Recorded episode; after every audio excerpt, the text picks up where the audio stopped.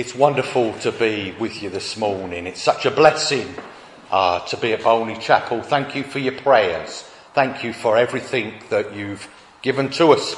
It's been quite a period of time that Off the Fence has been working through this whole time of lockdown fully. And we've seen many, many more homeless people enter the city.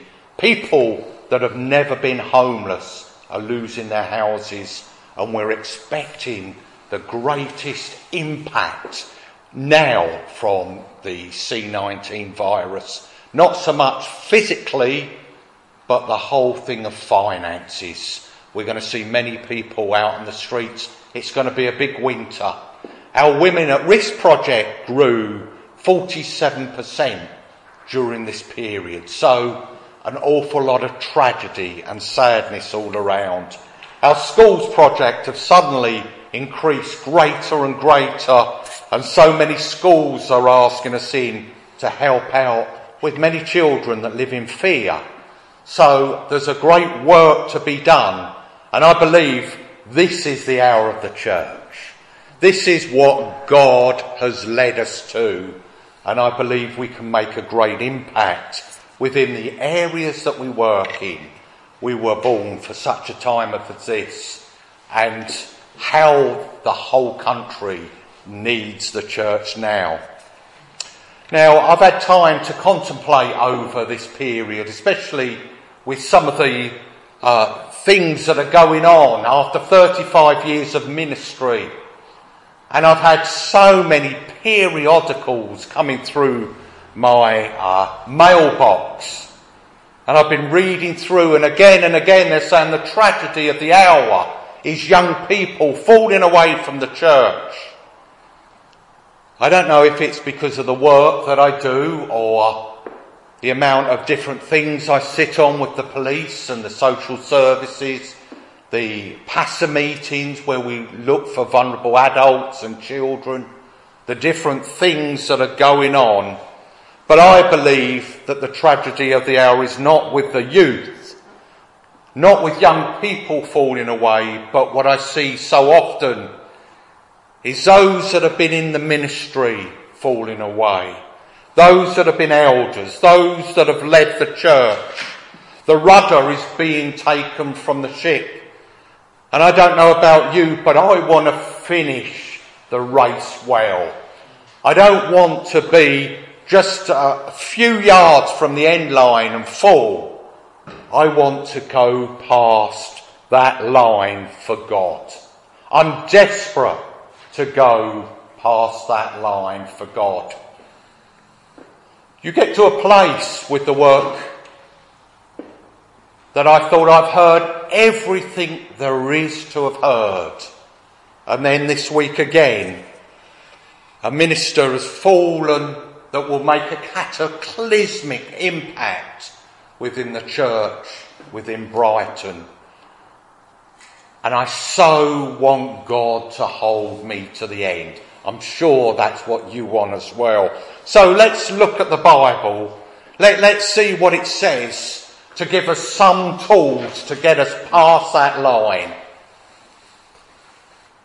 We look at a downfall of the king, the first king of Israel. To give you context, Samuel the prophet, God's man, writes a book and it covers 150 years of the history of Israel. The nation is on the climb that will culminate in David, the best king, natural king that Israel ever had. The time of the judges was ending. Oh, what a mixed bag they were. Strange old group of people that often ended in tears. But now the people of Israel want a king, like all the other nations around them. Samuel, God's prophet, asks them, why do you want a king? You've got God as your king. If you get a king, he's going to ask for palaces, he's going to ask for pleasure, he's going to ask for taxes. We have God as our king, but the people says, we want a king like the other nations. Give us a king. So Samuel goes to God And God says, give them what their hearts desire. So the hunt is on. Samuel looks for God's man. And if any man had been set up for success, it was Saul, the first king of, of Israel. Everything in his favour. He was physically strong. He was tall. He had a divine call upon him. Samuel the prophet to guide him. He was known by God. Saul should have been so successful, but sadly he failed miserably. He lost his crown. He lost God's blessing. He lost God's presence. He lost the kingdom. He lost his friends and finally he lost his life. Such a beginning that would lead to such a defeat. Nation defeated and he commits suicide on a lonely battlefield. Why with so much going for him? It wasn't Israel's fault. It wasn't Samuel's fault. God wasn't to blame. It was all down to Saul. And I want to learn from this. As I get older, I see many people come and go, naming lights, massive entrance but delivered, so little at the end. So I want to learn from Saul that I don't make the same mistakes. What went wrong with him? First, he started to bend the truth and cover it up with half lie. You see, the Amalekites were the worst of enemies of Israel. They wanted one thing to destroy the Israelites. God said, You've got to put an end to it.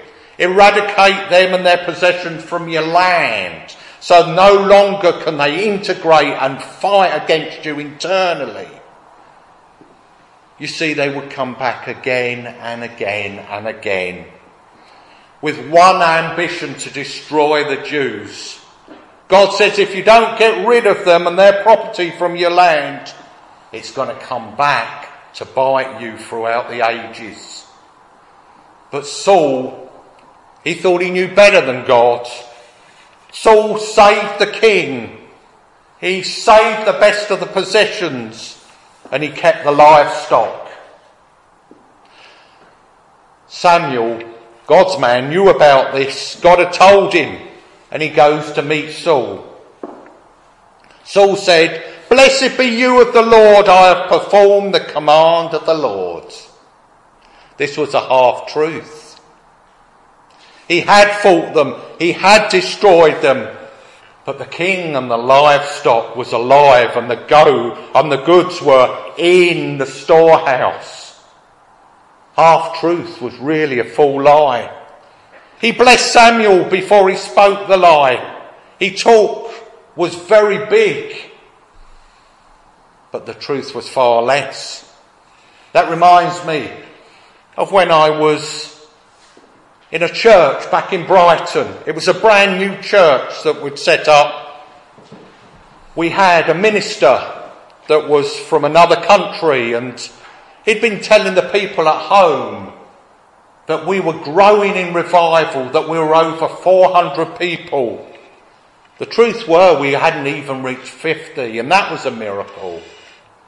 Well, one day they came to see this great revival in Brighton. Yes, he had planted a church. Yes, we were going forward. But it was a half truth that would, lend would end in tears. I remember being in a conference with a church that don't usually support us. It was a big national conference that was in this church in Brighton and I opened up one of their periodicals and thought, praise God, there's a whole section on our project called Antifreeze.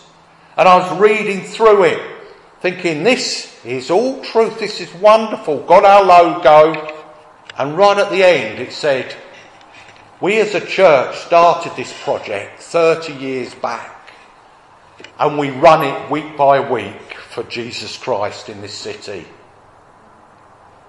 Half truth that become a full lie. Another one I can think about was when I was in the hospital. it must be part of my job. But I was in hospital, I was very, very unwell. And I had the chaplain come round. And he said, Oh, where'd you come from? I said, uh, Brighton. He asked if I was a Christian. I said, Yes, I'm a Christian. And he, he said, What do you do? And I said, Oh, we work in the city as a Christian ministry, working with those most at need. And he said, Oh, I've got somebody you've got to meet. I said, Oh, okay, it'll be wonderful when I feel well enough. We'll do that. He said, Oh, yeah, let, let's do that. He said, Oh, I've helped this fella so much over the years and he's done a great job down there. You've got to meet him. And I said, Who is it? He said, Oh, Paul Young. Now this is quite embarrassing because I've never met him in my life. And I'm thinking, shall I tell him? Shall I tell him? So at the end I say to him, look, I'm sorry my friend, I, but I am Paul Young. And he looks at me and he, he kind of looks at me strange and he says, you look nothing like him and walked away. it's a bizarre thing, the ministry that I do. But it's just weird how half truths can become full lies. God, Samuel, the soldiers, and Saul himself knew that Saul was lying, verse 10. But God says, I have, ob- but Saul says, I have obeyed the Lord God. And at that very moment, the sheep start bleating. The cattle sounded. His sin had found him out. Sin is always too costly, my friends. It always destroys. Spiritual decay had started in Saul. But at that moment he's caught in the act and the cattle and the sheep allowed that day. So that was the first mistake. He started to bend the truth. Second mistake. He could have said sorry at any time. He could have repented before God and put it right with God. But he made excuses. There are people who we know who've done wrong, but they're so slippery. They duck and dive and they slip around. Saul didn't have to be like that though. We don't ever have to be like that because the door of heaven is always open. I find that the homeless are, the homeless that I work with are masters of it. Excuses often come from people refusing responsibility. Saul says, the people made me do it. He's digging a hole. We saved the cattle and the sheep and the goods to sacrifice to Almighty God. God hadn't said to do that. Good idea, but that wasn't why he kept the goods. He thought it would be wise to keep the spoils of war. Saul, please just repent. He should have said, You're right, Samuel. You're right. I haven't finished the job. He was one prayer, just one prayer from forgiveness. But he didn't. And at that moment, God knew I can't trust this man to do my will. The people made me do it. It's still the same today. We shift the blame. It was my family. It was the pastor's fault. It was other Christians. The list is endless. We just need to lift our hands to God and say, You're right, God. I am sorry. And then we can move on with the living God and with man. God needs to be first. He needs to have all of us. Another thing that I find staggering is that I have so many people called to the ministry of off the fence. So many people begging for work. And it's all going just right. Until we tell them the wages and suddenly they're not called anymore. One fella, he was so adamant. He was at my door again and again. And we said, this is what we pay. And I think it's a fair wage. And he said, oh, I wouldn't get out of bed in the morning for that kind of wage. Not asking anyone to get out of bed for any wage. We get out of bed to serve the living God, don't we? God said to Saul, the Amalekites are pure poison. Pure poison. God could see the future and the terrible acts they would perform against his people Israel. But Saul knew better than God. I've done this and that for God, but God wants you to be obedient right now. The past doesn't matter. It's today we hold on. He wants all of us. No hidden cupboards. Saul made excuses for his actions. Excuses instead of putting it right with God. He was sacrificial. Yes, it says that. But he wasn't obedient. He wasn't obedient to the living God. And he said this I've spared the best of the flocks to sacrifice to God. God was saying, I don't want the flocks. I want your obedience. I want you. Then the third mistake was this. In chapter verses 24 to 25. It becomes evident he was only concerned about what people thought about him. He didn't want to lose face. I've sinned because I feared the people. He was the king of Israel. He had God on his side. He wanted to obey their voice rather than God's. He asked Samuel, pardon me, pardon my sin and help me find favour so I can worship the Lord. Samuel said, you have rejected the Lord. You've rejected my friendship. You feared the people over and above that of God. And his character had been blown. His reputation as a mighty king was more important to him. I believe one of the great faults in England is that so many churches are run by people of good reputation, but their knowledge of God and the Bible is minimal. I was at church only last week and a lady came up and she was all tearing. She said, I'm so proud of my husband. So proud. I said, tell me about it. He said, oh, he's just become an elder. He's got a great job. He's a great husband. But please now pray that he becomes a Christian. Approved of men, yes, but not approved of God yet. Knowledge and fear of God comes first. Verse 22, the fear of man is the downfall. It's a snare. Saul would lose his crown over the fear of men instead of the fear of God. I desire God's approval alone. I want to walk with those who want to follow God, don't you? Oh, that's what I certainly want to do. Saul said, I performed God's command. No, he hadn't. He had performed the command of the people. God looked at the heart, not the social standing or the job that we might have. God looks at our heart and that's where we want to be, isn't it? I've learnt this in the last few years. The important thing is not popularity, but doing the will of God and loving Him. Saul lied to remain popular, talked about obeying God when he had not made excuses instead of apologising to God, tried to buy God's favour by extra sacrificing. He wanted to buy his way out.